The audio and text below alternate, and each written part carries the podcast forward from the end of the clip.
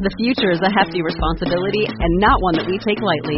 But then, taking things lightly has never been what Hefty is about. That's why we've created the Hefty Renew program that turns hard to recycle plastics into valuable resources like park benches and building materials. To participate, simply fill up an orange Hefty Renew bag with accepted items, tie it up, and drop it in with your regular recycling. That's it. It's that easy. It's time to rethink recycling with Renew. Particular valued resources may vary by geography. More info available at heftyrenew.com.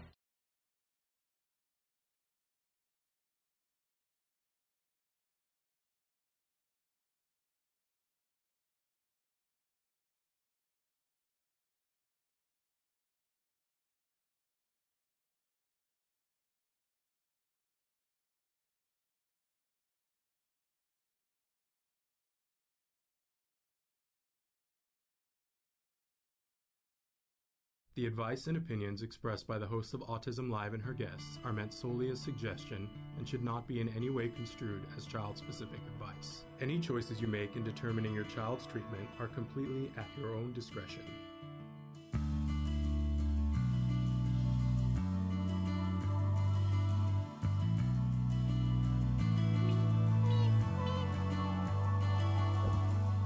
Good morning and welcome to Autism Live. I'm Shannon Penrod. I'm just realizing my desk is a little bit low today. Uh, but I'm not. I'm not. I'm thrilled to be here with you guys. Excited because uh, we're continuing on with our toy guide today and we're moving closer towards the end of the year. Also, wanted to let you know that I believe that we still, in fact, I had just gotten an email as we started, but I think we're still having Lisa Ackerman on tomorrow to talk about the autism prevalence numbers in the United States. I'll try to discreetly check my email at some point during the show today. Uh, but thrilled and excited to be here with you guys. We're Autism Live as part of the Autism Network. Very excited to be here. I know that that's a little confusing uh, for some people, but for many years, uh, Autism Live was started uh, when Dr. Doreen Granpeesheh, who was the owner and the founder of the Center for Autism and Related Disorders, came to me, saw that I was doing a radio show, saw that I had things to talk about um, that were related to CARD because my son was treated at CARD. I'm always going to love CARD right? But we started the um, autism first we started it with something called skills live and then it morphed into autism live within just a couple of months. And uh, we've been doing that now for 10 years. Stop. I know 10 years uh, and then uh, in late, uh, early fall, late summer, early fall, I went to the the new CEO of the Center for Autism and Related Disorders and said that I felt that there were some other things that I wanted to do and I needed some wings to fly, and that as much as I love CARD and I'm always going to love CARD, and that our story is always going to be that we got the help and support that we needed at CARD, that I needed to go do some things outside of CARD. And um, what was super nice, and what I, I just always want to say, this is why CARD is so amazing, is that uh, I said, please think about would you like to placement, um, someone and take over my other duties plus doing Autism Live, and I'll stick around to train them. And within two days, Card and the new CEO of Card came back and said to me, um, we really think that this is yours. And so we would like for you to take it with you if you think you, it would be useful to you. So um, we are no longer affiliated with Card, but we're always going to love Card, right?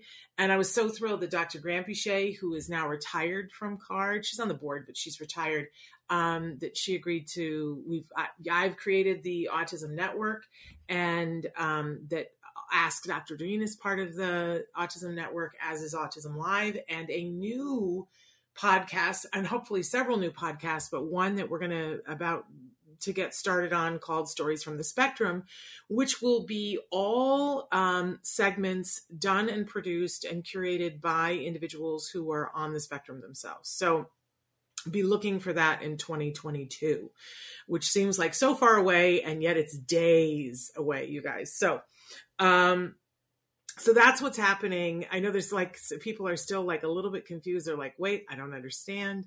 Uh, that's everybody loves everybody. so make sure that I say that. Uh, there's nothing but love. But now we are part of the Autism Network. And you will see that things are going to start to migrate over to the Autism Network website. So if you go to autismnetwork.com, it is up, it is live, um, and you can visit and tootle around and see some things. In fact, we want you to go there and push some buttons and see things and tell us what you'd like there. It is just in the beginning stages, but it is live right now. It is a living, breathing website, which means that it's still in progress, but we're we're showing it to you while we're in progress, right? autism-live.com still exists. We're still there. And in fact, when you go to autism-live.com, what you're going to what you'll see is that you get moved over to Autism Network, but the Autism Live site on Autism Network, which looks exactly the same for now. Uh, but we're hoping that we're just going to make it easier and easier for you to search past shows. Having done shows for 10 years, um, we understand that part of one of the things that we have that we think is of value to you is that chances are that if you have a question, somebody else might have asked a question, something akin to it. And being able to search topics, we just want to make it better and better. And so that's part of um, what's happening on Autism Network is that they're beefing up the search um, so that you can not only search Ask Dr. Doreen's and Autism Live, but you'll be able to search everything and potentially find answers that might be from an expert from eight years ago. Yeah.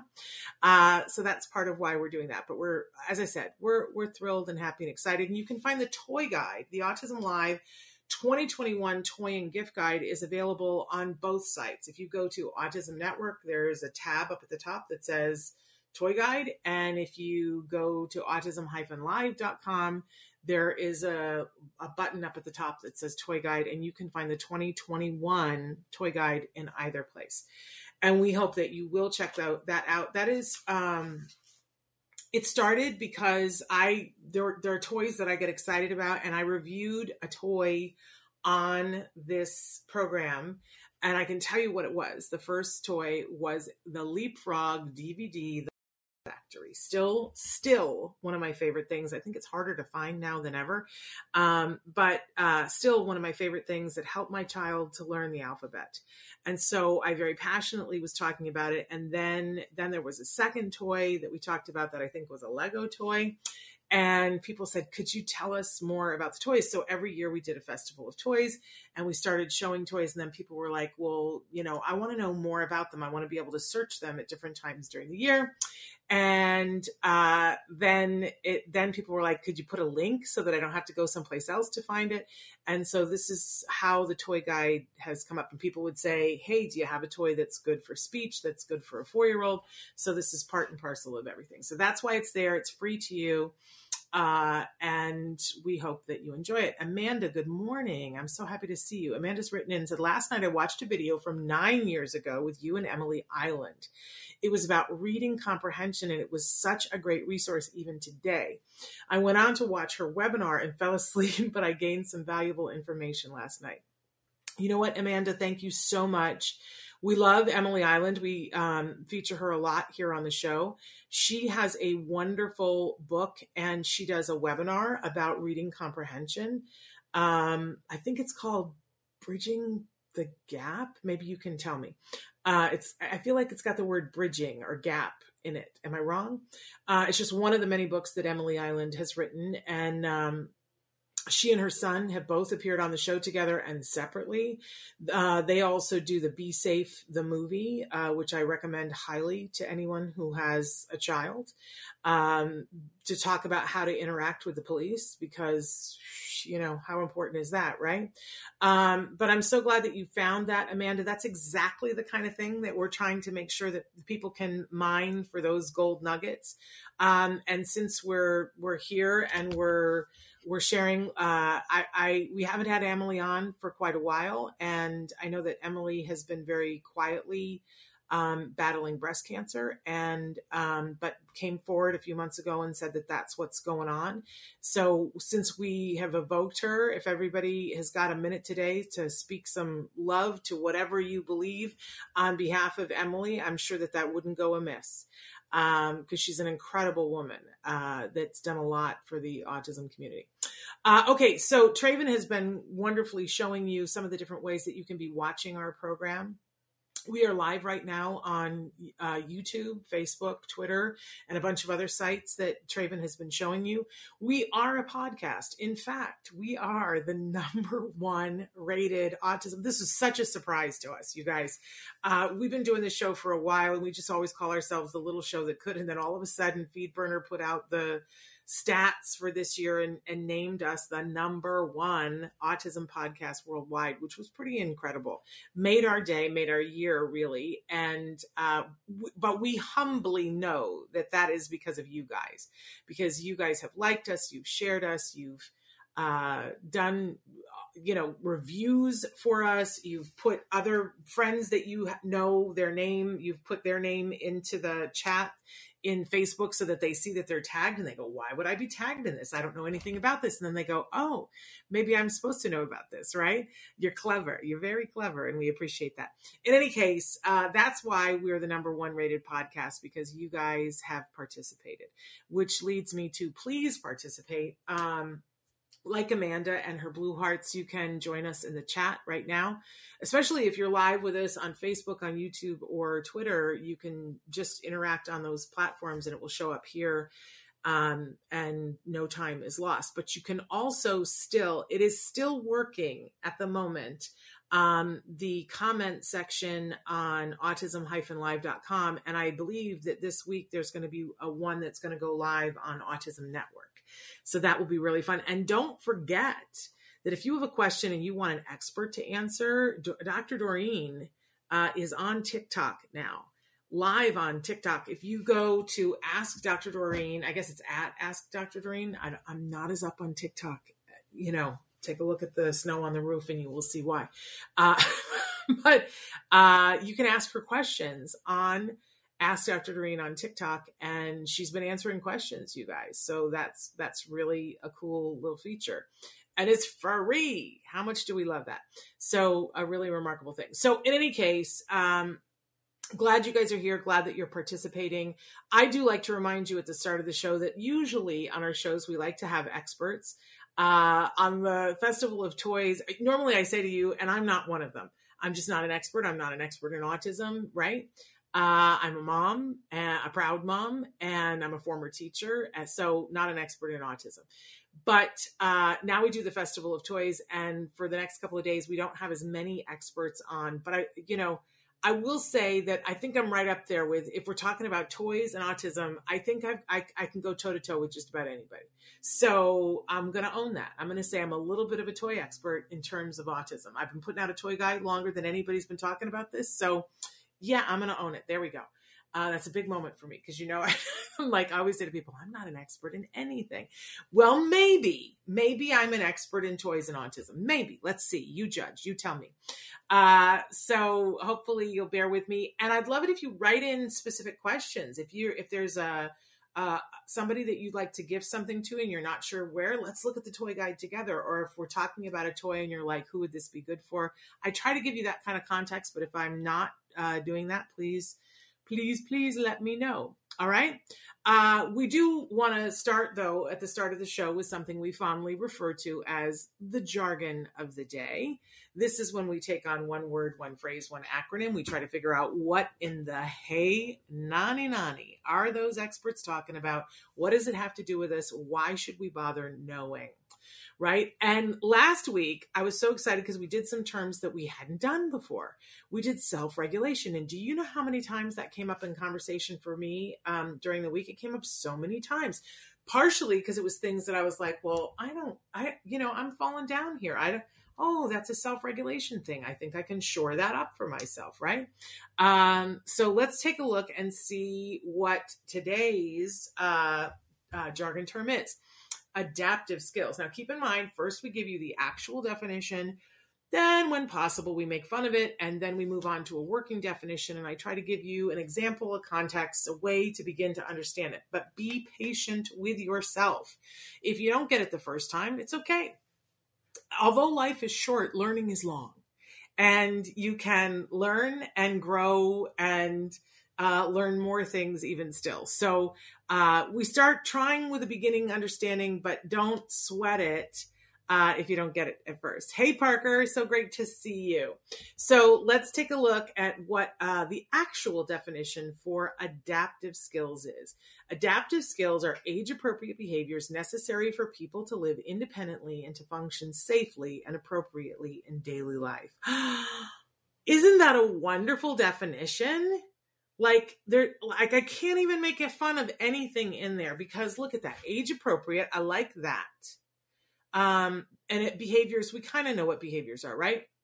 And these are things that are look at the necessary. It's necessary for people to live independently and to function safely and appropriately in daily life. Now, when we get to appropriate, I don't know. I don't like the word appropriate anymore because I've argued it so many times.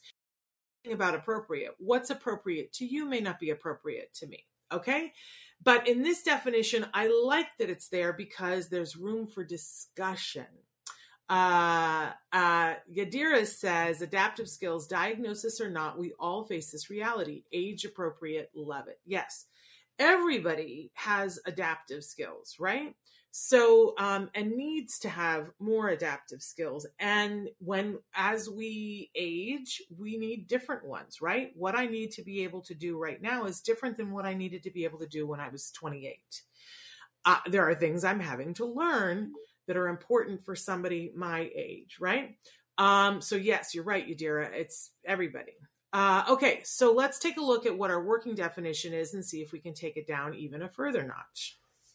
Adaptive skills are real life skills such as grooming, dressing, safety, safe food handling, school rules, ability to work, money management, cleaning, making friends, social skills, and personal responsibility. So that's quite a list, right? I know that a lot of times people, um, okay, so let's say that you have a four year old who is diagnosed on the autism spectrum, and we start talking about adaptive skills for a four year old well, what's appropriate, age appropriate for a four year old isn't going to be age appropriate for a 16 year old, right?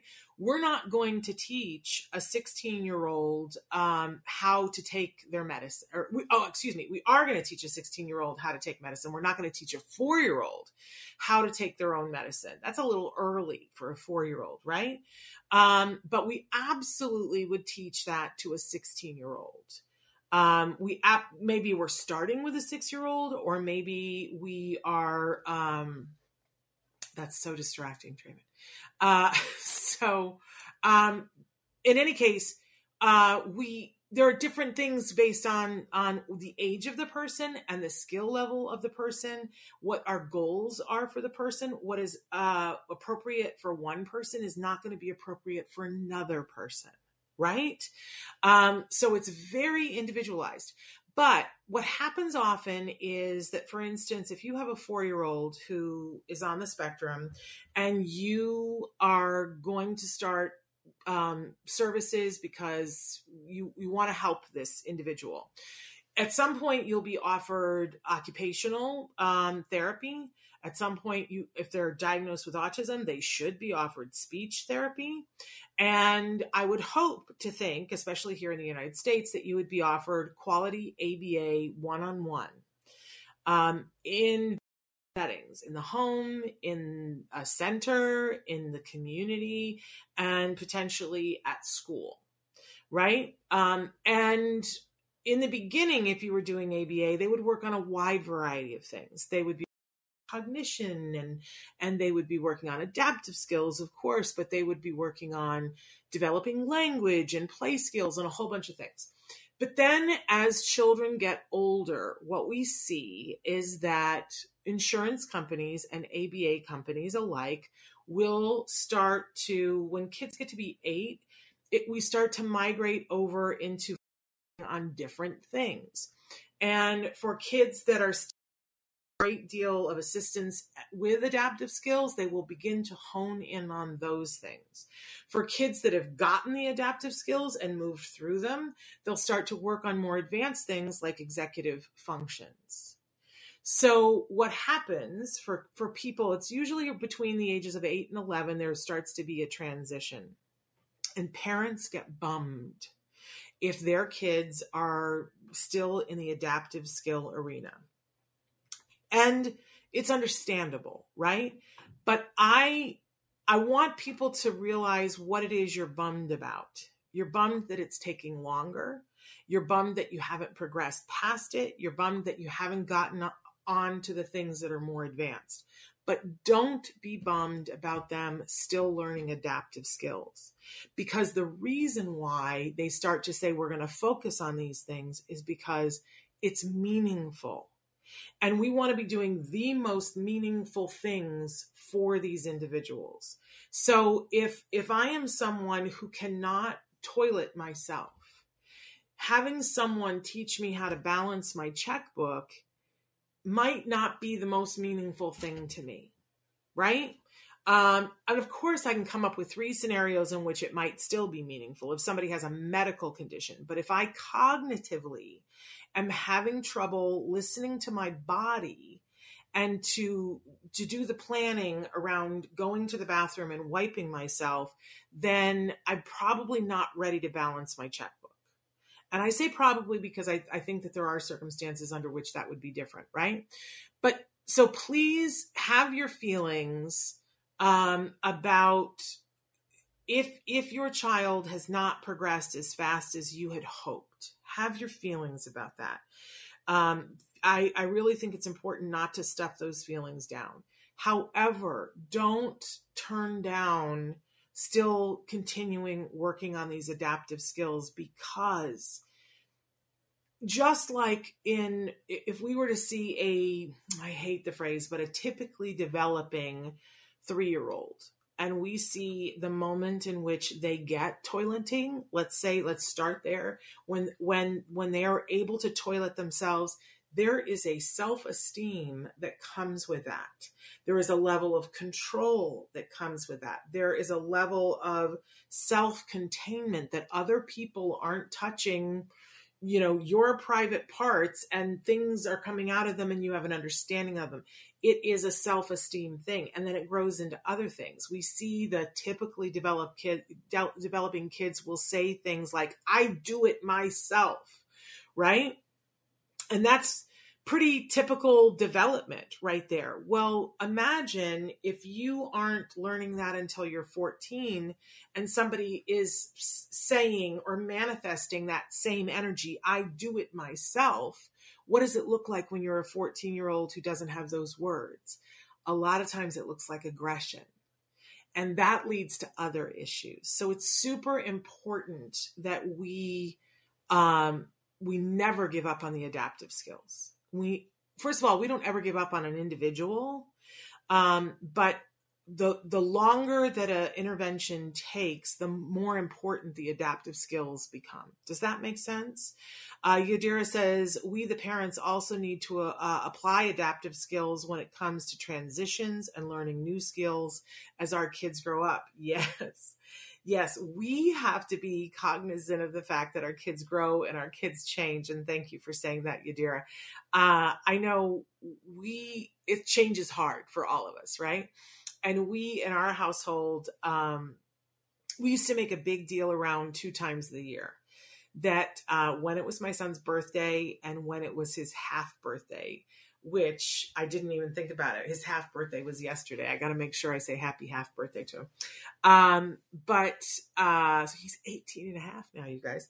Um, but we would make a big deal, and and it was sort of built in for me to do a check and go, okay, how are we progressing things? So, and we would say to him, okay, well, for instance, now you're five so when you're five, here are the new rules. The new rules are that you get to do this, but you must do this. And there was always a flip and a flop to it, right? And when you're five, you can now go into the kitchen by yourself and open the refrigerator door by yourself. But when you're five, you have to pick up your own toys by yourself without somebody helping for instance, right? Because at five, that's what was age appropriate for him. Now, for somebody else, that might be age appropriate at three, or it might be appropriate at 17, right? Everybody is different. So, um, but we have to be checking in and moving the goalposts for our kids and allowing them to grow. Um, I will sometimes, uh, you know, my husband and I'll be talking about something and he'll say, but I, you know, I thought the rule was this. And I'm like, oh, honey, that was so three years ago, right? right? Um, but I have to check in with that. And now my son is old enough and he's certainly verbal enough that we have discussions about it. And now I have to say to him things like, let's remember that I have never parented an 18 and a half year old before. So we're going to decide together what's appropriate. Yeah.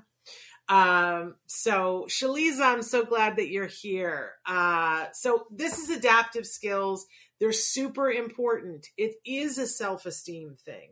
We everyone has the right to be able to do for themselves, choose for themselves, state what they want, um, and take care of themselves. So don't shortchange the adaptive skills. Okay. Um, all right, let's uh, take a look at our question of the day, shall we? Our question today, you guys can write into us on any platform that you're watching right now. Shaliza, I'm happy that you're here too. Thank you for being here. So, question of the day What would like for your child to be able to do for themselves? And this question can go both ways too. What would you like to be able to do for yourself?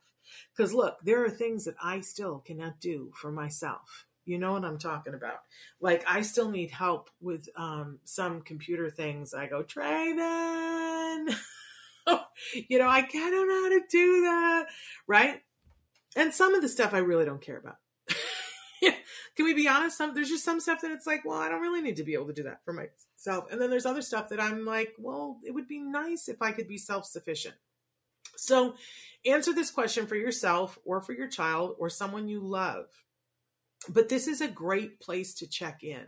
Whenever we're thinking about, a lot of you are starting IEPs right now, and when we're thinking about, um, you know, what goals would we like in the classroom, it's okay to dream. It's okay to say to yourself, what would I like for my child to be able to do for themselves?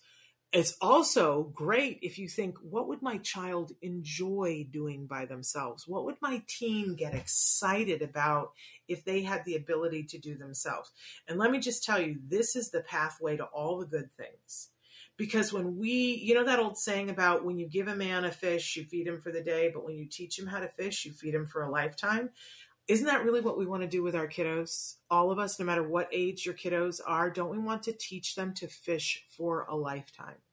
It's hard because we want to control, right? And we want them to be safe. And so it's super duper hard. We hold on to things, but um, we can we can teach them the skills so they can do it. Uh, Parker says, uh, good answer. This is from my own perspective. I just wish to control my impulsive eating. I have locks on the freezer, cabinet, pantry, and fridge due to it. And bless you, Parker. Uh, bless you, bless you, bless you. Uh, I think that that what a wonderful thing to own and say, I want to be more in control of this. I, as you know, you can look at me and see that I also have, you know, some uh, things that I would like to control in that category, right? So I absolutely can appreciate that. And good on you for knowing and putting a lock on something. I'm sure that you have the key to it, but it's you're creating a moment in which you got to think it through. So the impulse has to be slowed down a little bit. Shaliza says, I can't understand how my child is a wizard in computer programming codes, but he can't tie his shoelaces. Well, let's talk about that, Shaliza, because uh, he has the kind of brain that can see things that aren't seeable. And tying shoes is a fine motor skill. Those are two entirely different things. If we were going to compare them to Olympic sports, um, you know, the the computer wizard thing is like somebody who can play chess. I realize chess is not an Olympic sport, but it should be, right? So it's it's like the difference between that and someone who uh, is able to dance. They're just two entirely different skills and they're in two different uh, areas of the brain. But here's the fun thing is that there used to be uh, you know they, they try to crack the code on certain behaviors there's there's things that they call behavior chains and tying your shoes is a behavior chain um, and you, and so behavior therapists go to college and graduate school and they study behavior chains and they can do literally do studies on them to see if there if there's a better way to do it. For instance, for years, the Foxx and Azrin has been the method of teaching potty training and people have morphed it and perfected it just a very little bit, but at the core, it is the Foxx and Azrin, and people keep trying to see if they can make it substantially better. And they haven't been able to build a better a mousetrap than the Foxx and Azrin. But in shoe tying, this is an area where there's been a lot of research on this. And lots of people have found lots of different ways to teach shoe tying. Um, like, you know, I was taught there was the whole thing, the bunny had to go around and poke through the hole. It took me forever, me personally, as a child, to learn how to tie, the shoes. Um, and this was an area that my son, you know, not his favorite thing, even now, still not his favorite thing. But I would encourage you to look up, um, search YouTube and put in uh, shoe tying methods. Years ago, years ago, we were at a conference in Seattle and there were two women who they were saying, you know, the the, the current way at that time it was like a 14 step method for tying shoes. And they had gotten it down to like 7 um, and it was an entirely different way of tying shoes. There's also one where they color code, where there's a red dot and a blue dot on, and and there's a whole thing about you have to bring the red dot to the blue dot. Um, but there's a whole new way of tying shoes that I just saw something recently. Um, but check it out online. I'll see if I can find it too. But there was a whole new way that I was like, oh, game changer, because I think they had it down to three steps. And the fewer steps that you can get it to, the easier. Now, the other thing is, is that it's practice, practice, practice because it's fine motor. And there's some part where it falls apart fine motor for them. So you can take him and work on other fine motor things. I don't know how old he is, but there's there's different grasps for for different parts of it too, which makes it harder. But um, look on Pinterest and find fine motor skills and work on those to shore up his fine motor so that he can do it. Right. Uh, I will tell you that um, hand-eye coordination is also part of it. That's video games. And I'll tell you, they tie shoes better after video games because they got the hand eye coordination going it leads to other things. So use caution. But there's that. Um, but the other thing is try to do it. And I learned this from the great CJ Miyake. Take the shoe off. Teach them how to do it, but make sure the shoe is facing the right way, but in front of them. So don't turn the shoe so that it's facing the opposite way because then you'll have to teach it the other way. But they take the shoe off and they sit it on their lap and so that they can get closer to it and look at it because a lot of times our kids have gut issues and when they're leaning over to tie the shoes, it sort of engages the gut issues. So let's take that out of it. And then the other part is you have to make it fun my goodness, I watched CJ Miyake do this with my son, and I, you know, my son had, had become so aversive he didn't want to tie his shoes no matter what, tears, hysteria, the whole thing. And CJ came and he was like, uh, he was like, "Can I have your shoe?" And then he tied, and he showed him a new way to do it. And he, and he said, "Oh, do you want to try?" And my son was like, "Yeah, I want to," because CJ made it look cool. And then they had two shoes, so they did races to see who could do it. And anytime my son started to get frustrated, he'd interrupt, do something else fun with him, and then they would do it. He would show it to him again, and they would do it. And then he would say, "Okay, let's have ten races, and then we're going to go play your favorite video game." So he built in reinforcers all along the way. Gotta, gotta gotta gotta make it fun. Uh, okay, seven years old, but I try to use visual cues. I try on and take his shoes off to teach him. It takes a lot of practice and repetition. The color code is a great idea but there's a new method. I'm telling you, there's a new method, and it sparked my interest. I wished I'd saved it. I'll see if I can find it though. Um, but try really hard n- not to tie his self esteem to his ability to tie his shoes yet until he has it. And then, you know, be like, oh my gosh, you're like the most, you know, responsible, you know, you're practically a teenager. You're so awesome. You're so fabulous because now you can tie your shoes. But until he does it, try, because I'm sure that the kids at school are giving him a hard time about the fact that he's seven and he doesn't know how to tie his shoes. I hate that. I just hate that. Um, but check it out. Look up shoe tying. it's going to blow your mind. And then let me know what you found. And I'll try to find it too. Okay. Uh, we always have a topic of the week. And what's our topic this week? Dun, dun, dun. I don't know. I don't know what it is. I've got lovely screens on my thing, but oh, Oh, this is the perfect thing for this, Shalise, the 5,000 hour expert. Okay. So a couple a couple of years back in the 80s, um, there was a study that was done, and it was done on the violin. So let's be honest here. They they were looking at the violin, and they were there was a researcher who was like, "How many hours would you have to invest in?" Working on a violin before you were somebody who could call yourself an expert at it. How many hours would it take for for you to be proficient uh, at playing the violin? They weren't talking about talent. They were just talking about you know when it's a skill based thing and the more you do it the better you are how many hours would it take before you became an expert and the theory was postulated that it's probably 5,000 hours. That if there's something that you want to be able to do, um, and and they they did it with the violin, and they looked at kids and adults across and said, you know, so this person started taking violin lessons. This person is a proficient violin player. You know, how did we get there and reverse engineer and the whole thing? And they came up with a number of five thousand hours. That that's about what it takes to become an expert in anything. Um, and they further postulated that this could be applied to absolutely anything. If you want to be a brilliant golfer, and right now you are not a brilliant golfer, if you were to do 5,000 hours worth of targeted experience, and this is the asterisk here, you can't just be messing around with a violin or in your backyard putting. It's got to be like, you know, you've had somebody show you how to do it and you're practicing the right ways to do it that 5,000 hours, that within 5,000 hours, pretty much anyone can become an expert in anything because you've put that much time into it and you've developed the skills and now you are proficient at it. Again, we're not talking about talent.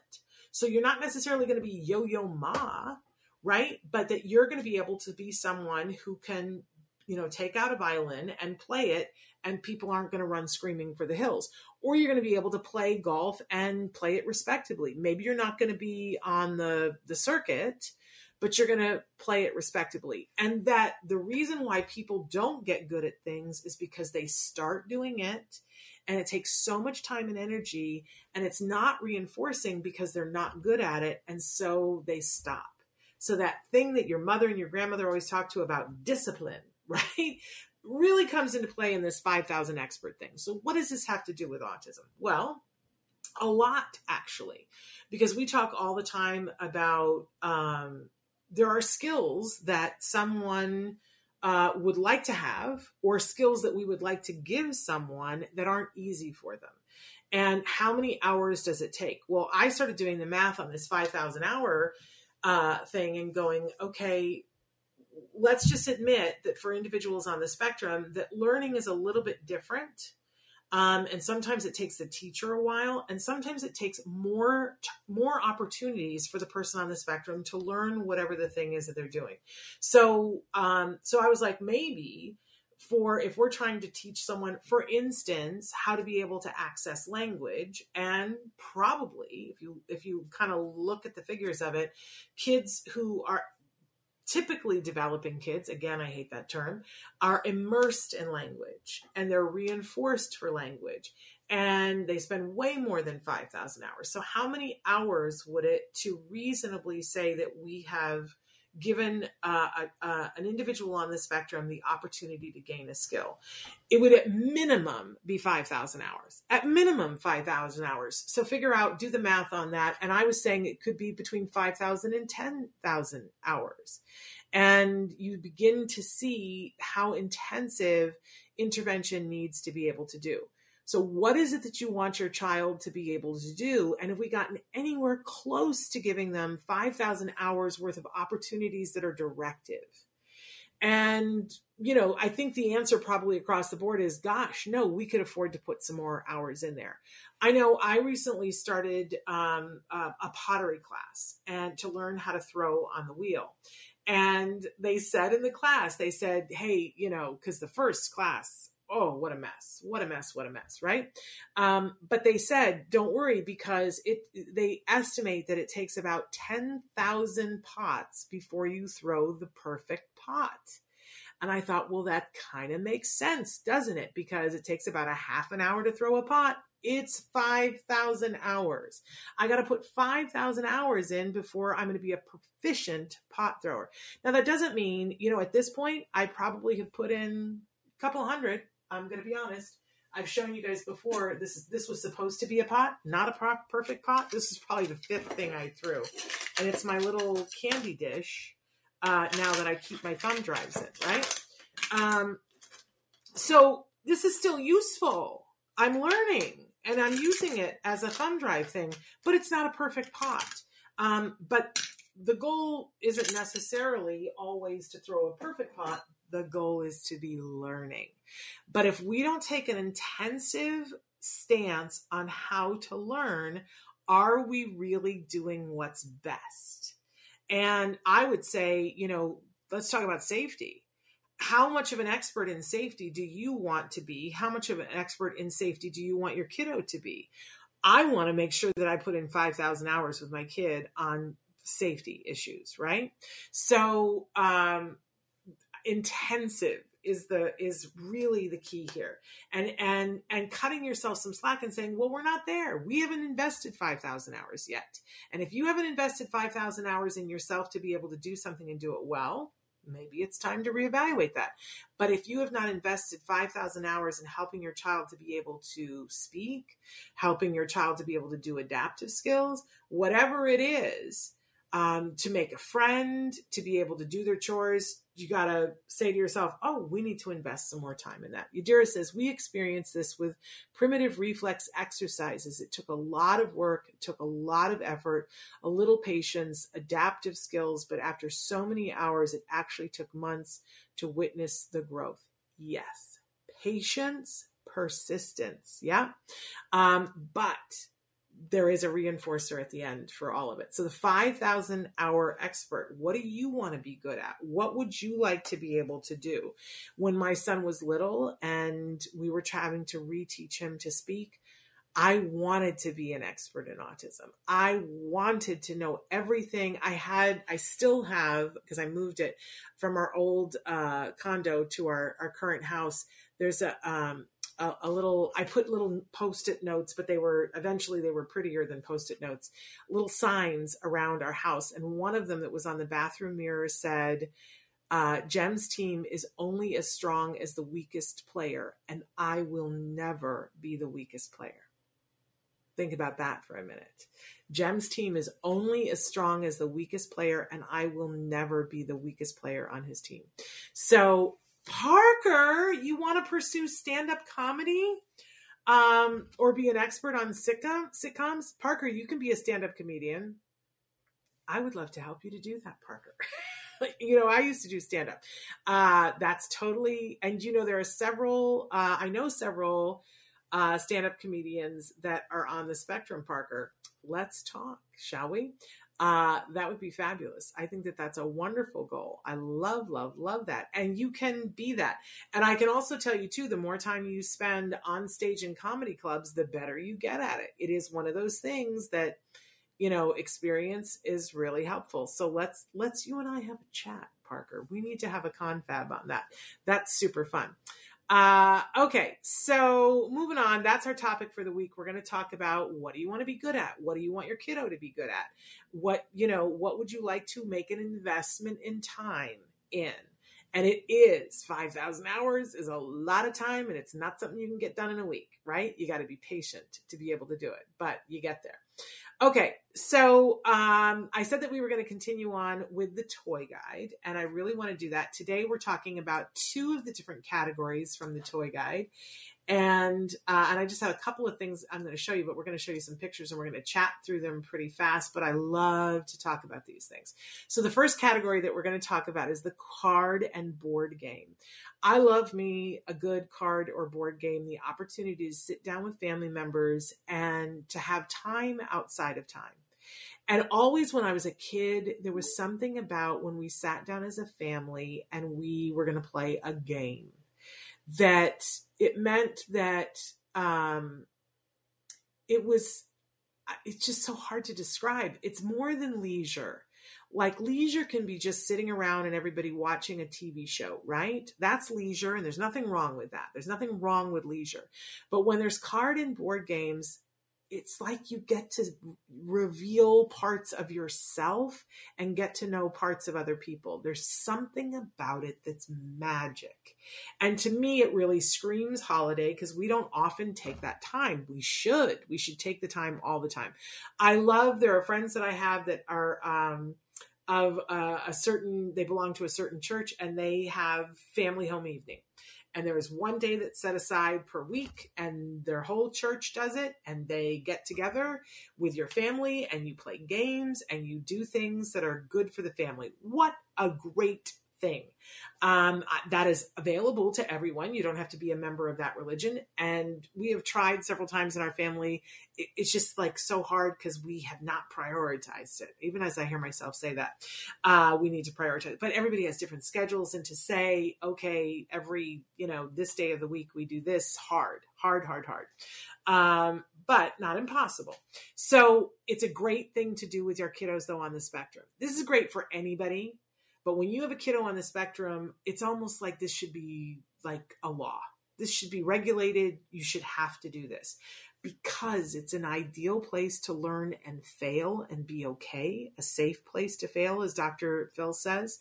Um, and it is great time to be together. And sometimes when we're together and we don't have anything to do, we don't have an activity to do, it's sort of weird. Um, I was just watching something the other day where they were talking about don't don't just go on a date, like have an activity to do so that you've got something to focus on and the person reveals themselves to you.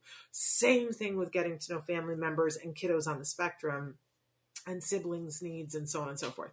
So card and board games, really good, right? Family activities. So let's start with our baby toddler category for the, the card and board games.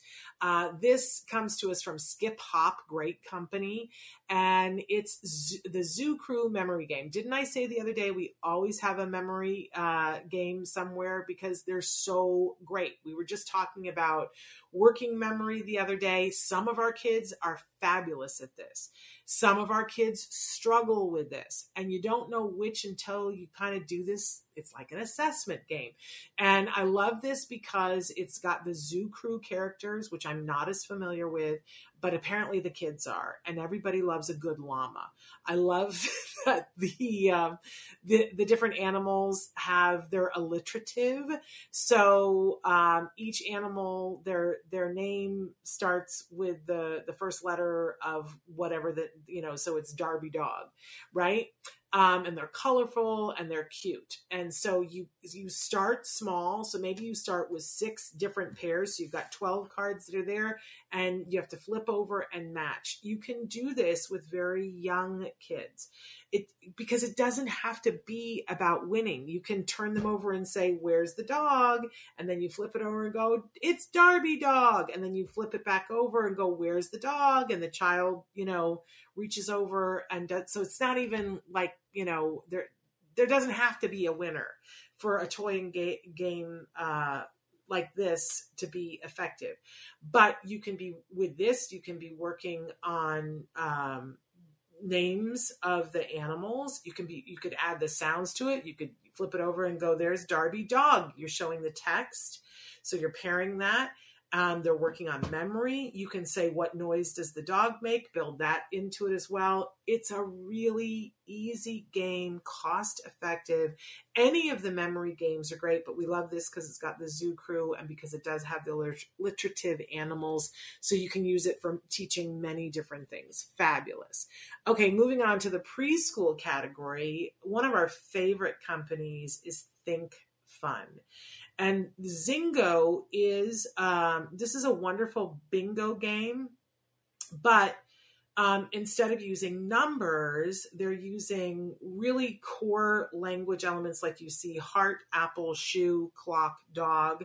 So it it's got a picture so you can do it with pre-readers and with beginning readers and you're partnering that you know there's a there's a hand-eye coordination element this has won so many awards. They use it in schools all the time uh, with young uh, pre-readers because it's so exciting and it's so much fun.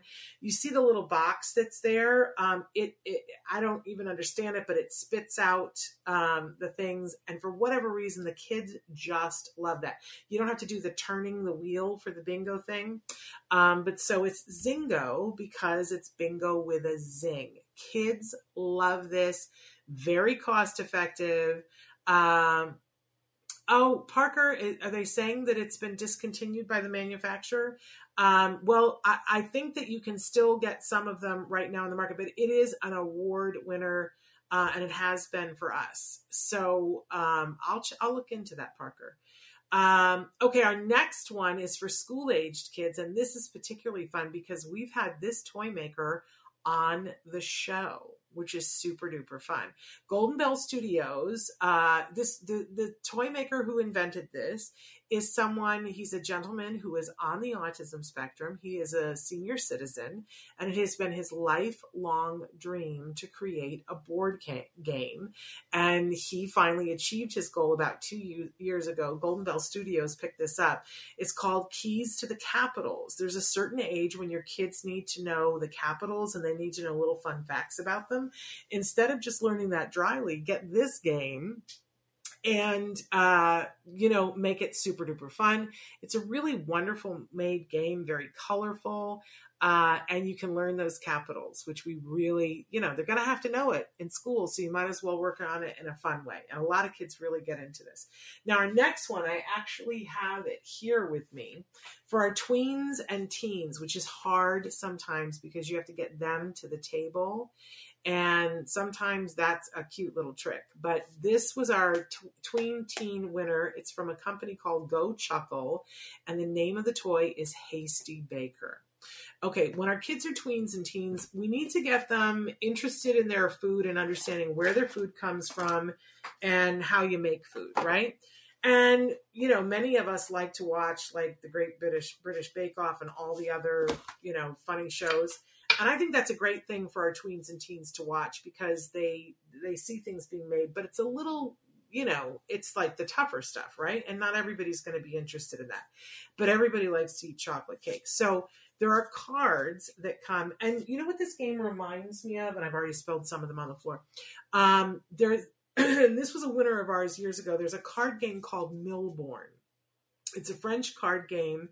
Um, and um, my family super loves that game. And this reminds me of that game, except it's got the food element to it. So that there are cards in here. And of course, I'm not, I think those are the ones I spilled on the floor when I opened it up. Um, I played this the other day with Dr. Granpeesheh and her family. So there are cards that you turn over that um, are recipe cards. And it says, so everybody gets a recipe card. And here's one right here. So for instance, it says, you're going to make, uh, didn't I say it? Chocolate cake and it tells me on the recipe card what ingredients I need to collect. I need to collect chocolate, frosting, butter, and flour. Great. So I set that on the table in front of myself, and then I have a, a, a, set of cards that are dealt to me, and everybody has their cards. And every turn, I can look at my cards and look, I have milk in my hands, but it doesn't go with chocolate cake. I have berries, but they don't go with chocolate cake. I have flour though, and I need, so I'm looking at my card and the illustrations on these are just super cute, you guys. Um, cause they all have little character faces on them. So I can set down my flour and I also have butter. So I can set those down and that's my turn.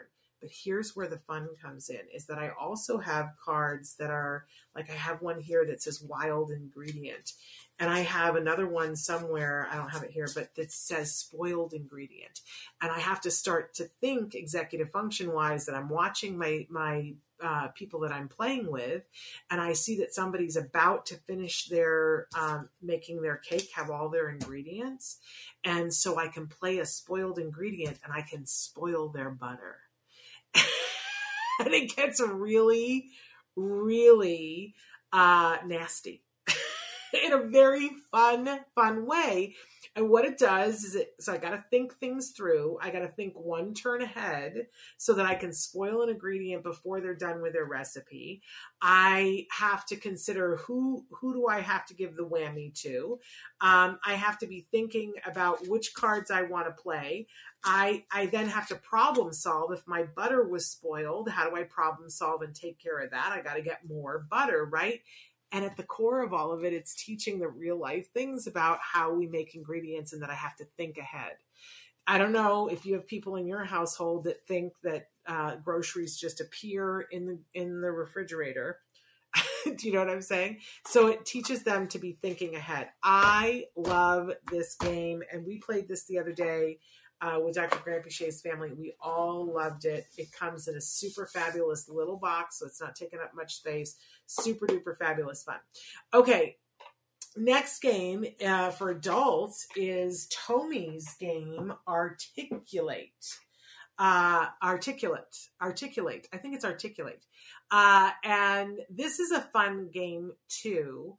Uh, that I had trouble. I wanted to demo it, and I had trouble getting my hands on it.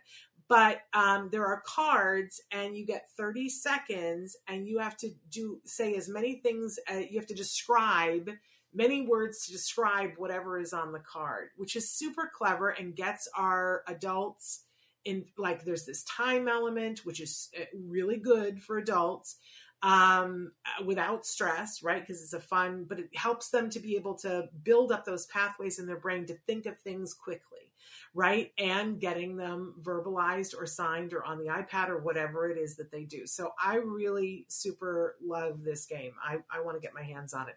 And then for our caregiver category, uh, super fun game from Endless Games. It's Jeopardy, but it's the card game. So this is even something you can take in the car with you if you want to. We all love Jeopardy and the it's like a travel version of Jeopardy. You know how we, we used to have the game Jeopardy and you'd have to put in the card and put all the money things in. You don't have to do that with this. So it's Jeopardy the card game, the very best of Jeopardy. Um, but in cards instead of setting up that grid. Really love it. Endless games, smart. Um, they make smart, smart, smart games. Uh, okay, so that's our card. That's the, those are all. Now we have other board games and card games that we gave awards to, but they were in different categories. Those were the best of the card and board games in that category. So let's move on to puzzles. Uh, we're almost out of time here. We don't. We want to leave time. So uh, in the baby toddler category, love this from Kaplan. Uh, a first puzzle. They're texturized, so they're animals. It's a two puzzle set, and what I love is that when you take the, they're good wooden pieces, they're chunky, there's it's almost errorless. There's no possibility that they could get it wrong because the blue dog goes into the spot that has the blue dog and it only goes into the blue dog, but there are textures to it. So there's a, a sensory component to it that's really fabulous. Kaplan. Uh, our preschool one, of course, always have Melissa and Doug um, toy winner because they're so great. The, this self-correcting puzzle, again, talking about errorless.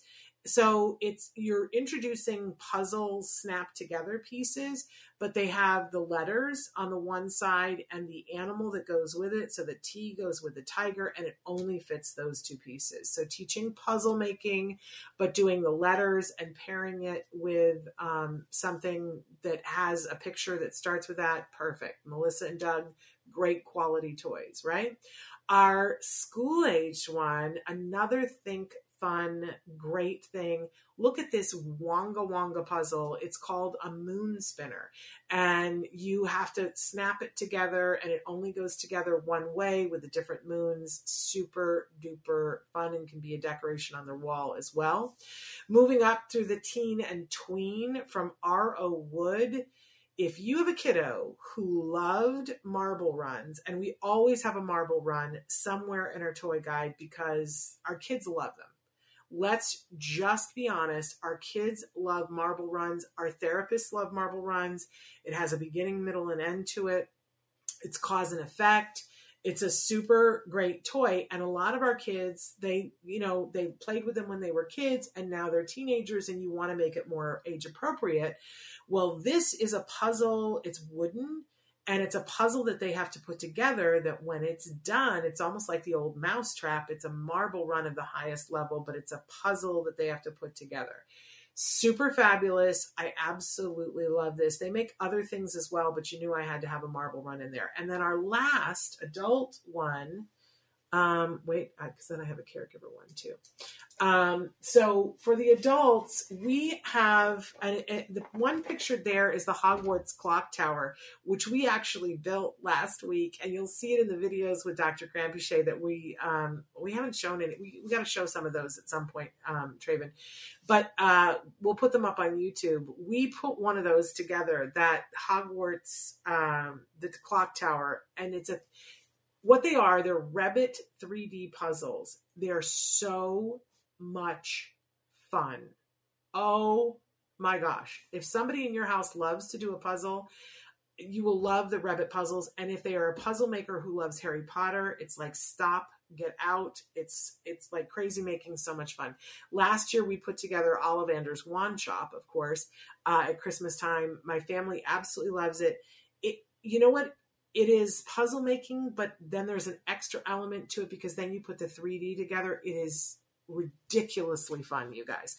This right here that I'm holding up is the bus, the night bus. They have almost everything that Harry Potter ever ever was. The award winner though was that clock tower. It is so beautiful. You'll see it in the video that we did with Dr. Granpeesheh.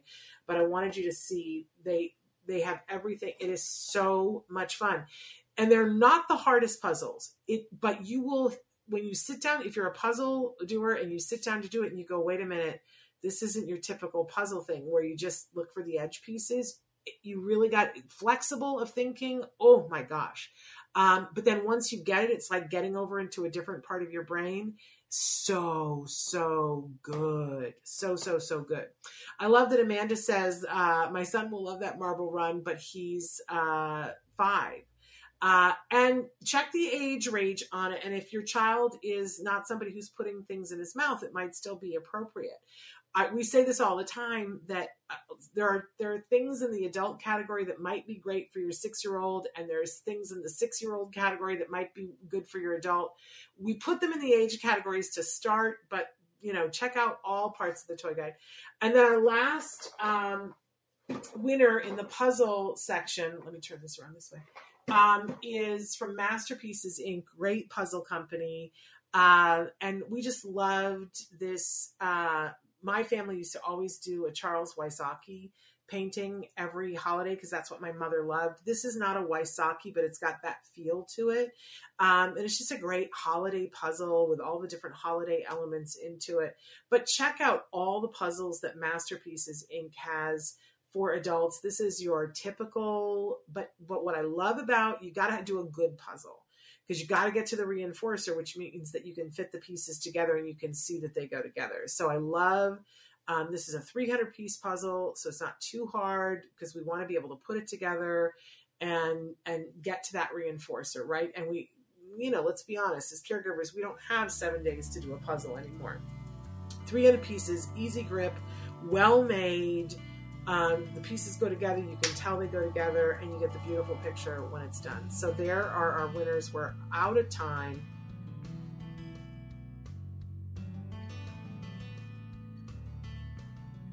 Um, the whole thing with the new prevalence numbers. So you're not going to want to miss that. My internet is going. We'll be back tomorrow. Until then, give your kiddos a hug from me and one for you too. Bye bye for now.